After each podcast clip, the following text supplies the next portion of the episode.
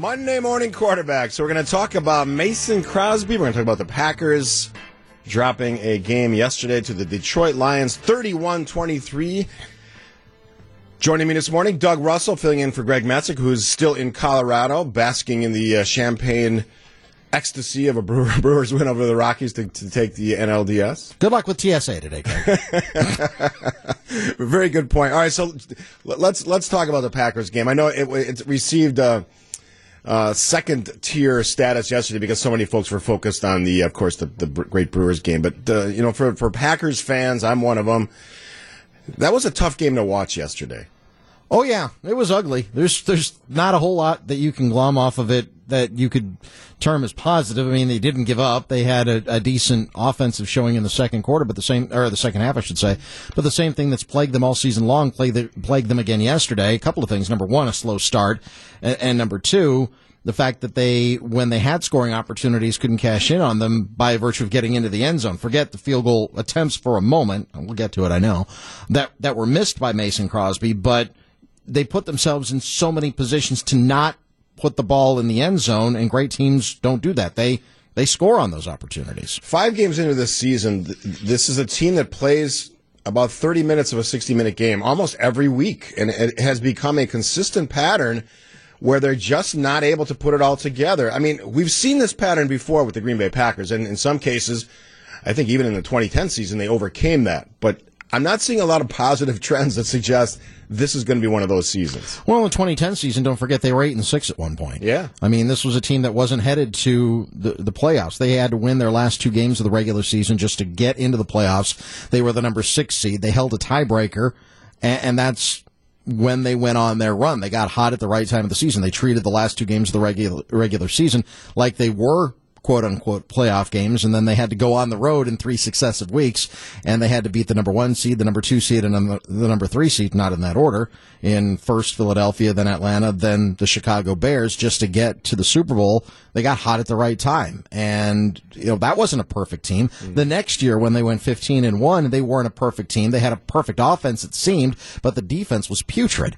So you have to have all of these things kind of working in concert together in order to have a great run and, and, a legitimate Super Bowl run. I'm not saying they got lucky in 2010. I'm saying they got hot at the right time in 2010. And Aaron Rodgers, as he has done throughout his entire career, really covered up a lot of the other warts that this team had. But they also had a more solid defense in 2010 than they did in 2011, despite winning 15 games in the regular season. Doug Russell joining on Monday Morning Quarterback, sponsored by Potawatomi Hotel and Casino.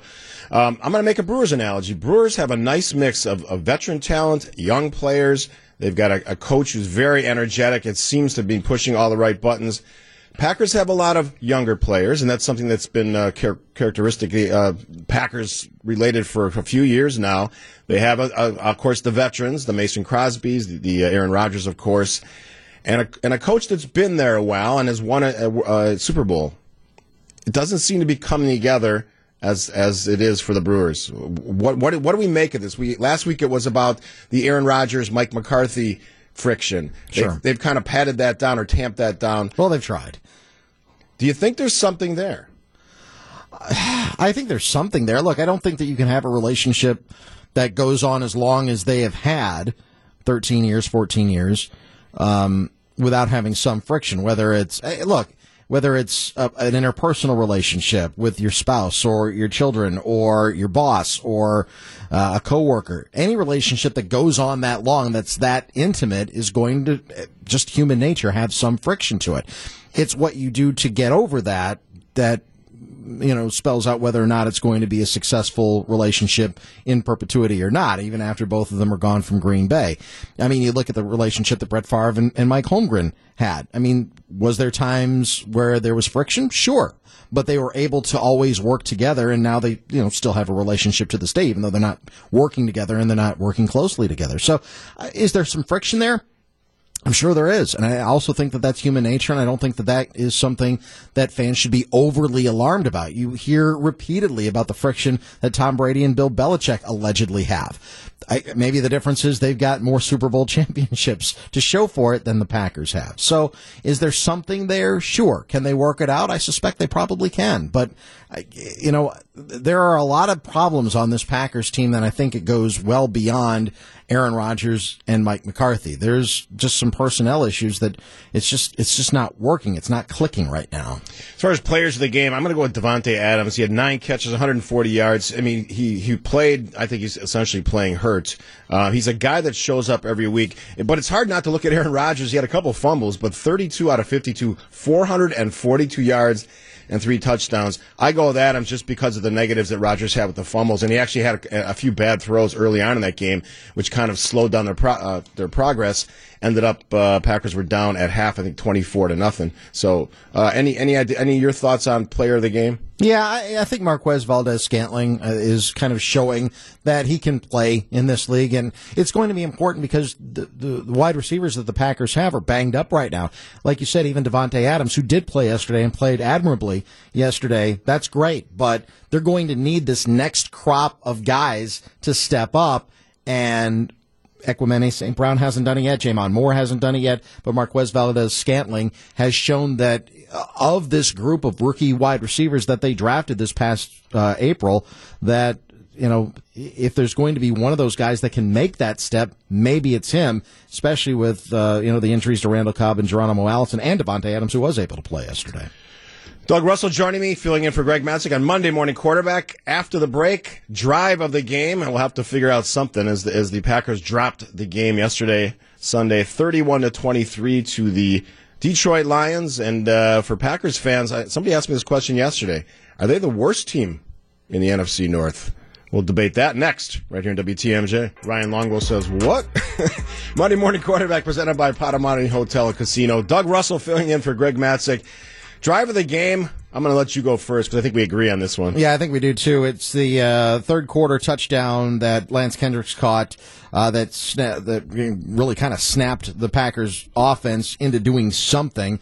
Uh, it was an 11 play, 55 yard drive, took four minutes and 41 seconds off the clock. But, uh, you know, Lance Kendricks is one of those guys that, boy, I, I, sure do like him personally, but he has been a terrible disappointment in the year plus that he's been here. Yeah, he's, uh, he's had issues dropping passes. There, there, there's a lot of promise on this team and, and a lot of guys that, that you expect would be doing better than, than uh, they have performed.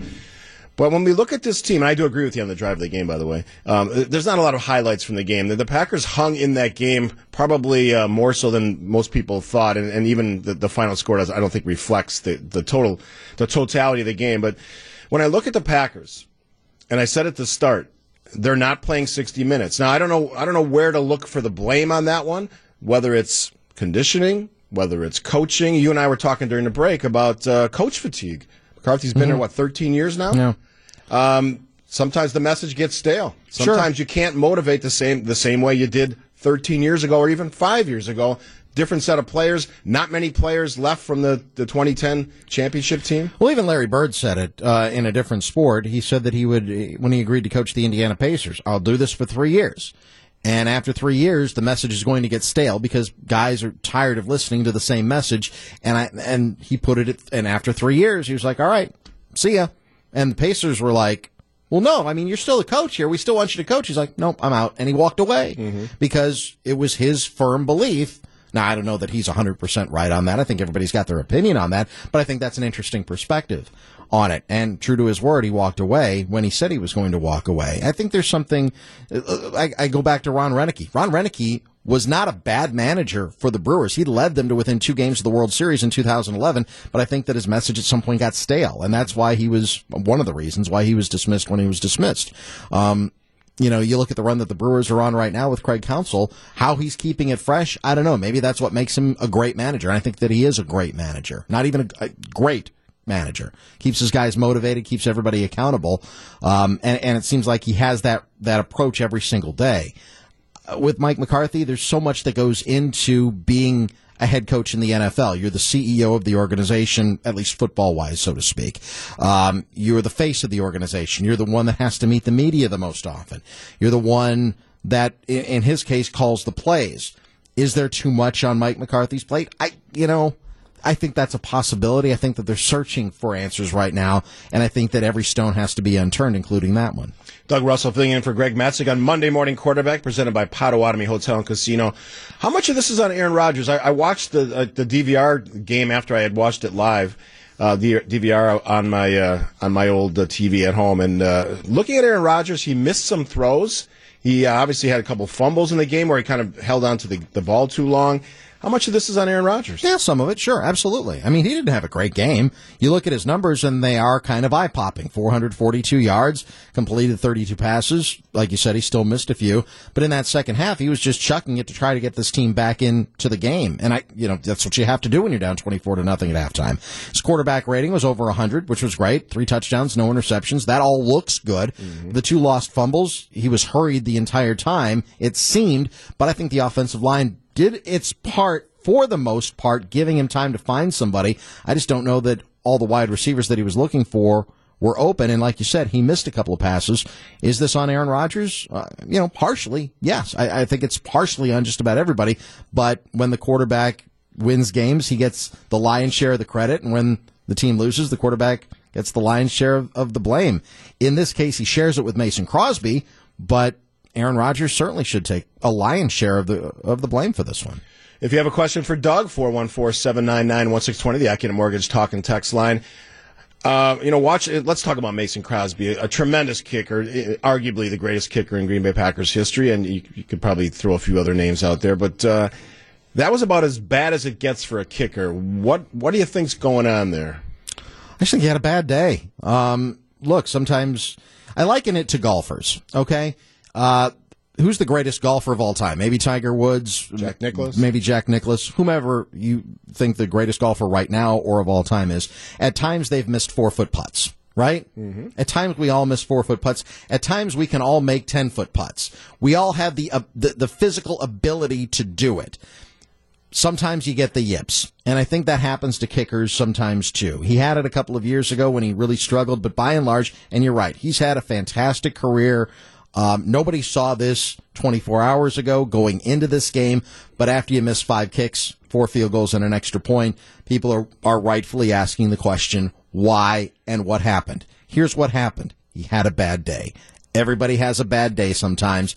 The ability to turn the page and put it behind you, that's how he should be judged moving forward. If he can't put it behind him and it continues to be a problem, then you've got a real problem but you can't judge a 13 year career or 12, uh, it's been more than a decade, however mm-hmm. long he's been there. He's the Packers all time leading scorer.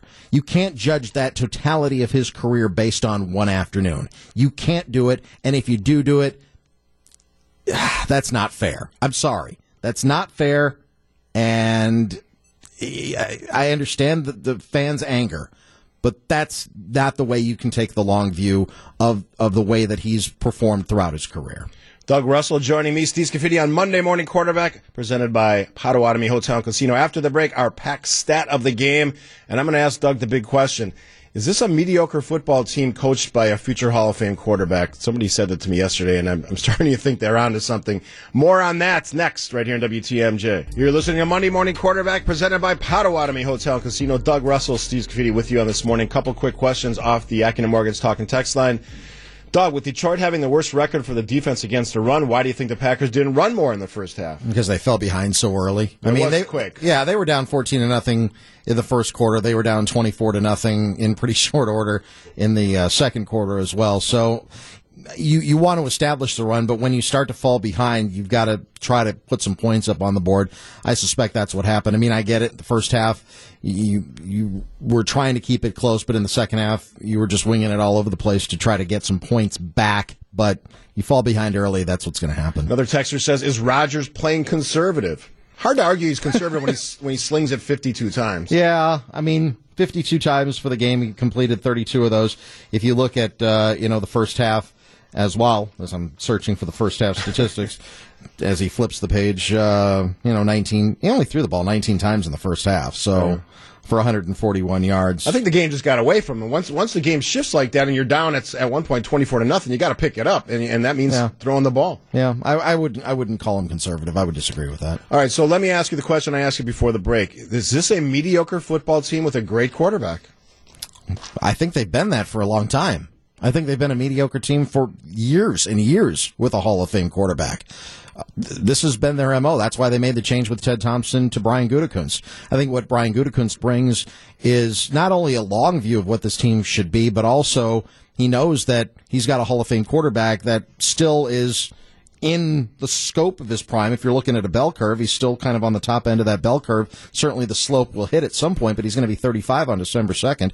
And Hall of Fame quarterbacks don't fall off of trees. You've got to do everything that you can to get your team as far uh, toward a Super Bowl, or in this case, another Super Bowl in Aaron Rodgers' career while you still have him. It's not about getting Aaron to the Super Bowl. It's like you have this asset. Let's try to to capitalize on it.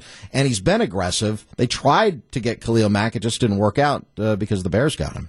Doug Russell joining me on Monday Morning Quarterback. Pack stat, my pack stat, I took it right off of Twitter. Packers handled the Lions 17 points off turnovers and threw away 13 points on Mason Crosby's missed kicks. 30 points worth of mistakes. The, the final score was what, 31-23? Yeah. 31-24? That's, that's a hard, hard to overcome that. Yeah. Uh, my stat of the day is zero. it's the number of punts JK Scott had. Isn't that amazing? Isn't that crazy? Yeah. In a game like that, they never punted, and yet Right. they they really didn't feel like they were ever in the game. It, it's absolutely stunning game. A lot of things had to happen for the game to go that way. One, Mason Crosby had to miss all those kicks. Sure. But a lot of other things had to happen. Aaron Rodgers had to be inconsistent. They had to get off to a mm-hmm. slow start, not fumbling. Next week, Monday night game at Lambeau, San Francisco 49ers. What do you think? Well, the 49ers stink. So, I mean, they lost Jimmy Garoppolo for the season, so he's got the, the torn ACL. Uh, they lost to the Cardinals, and Arizona's been putrid so far this season, and Arizona handled them pretty well yesterday on the road at, at San Francisco's place yesterday. So, you're getting the 49ers what do you need to get the 49ers for this Packers team. A bad opponent could heal all wounds. Doug Right. Russell, thanks for filling in for Greg Matzek. You got it. Thanks, Steve. Mon- Monday morning quarterback presented by Potawatomi Hotel and Casino. After the break, after the news, we're going to talk some Brewers. They were winners yesterday in grand fashion in Colorado. That's all next right here in WTMJ.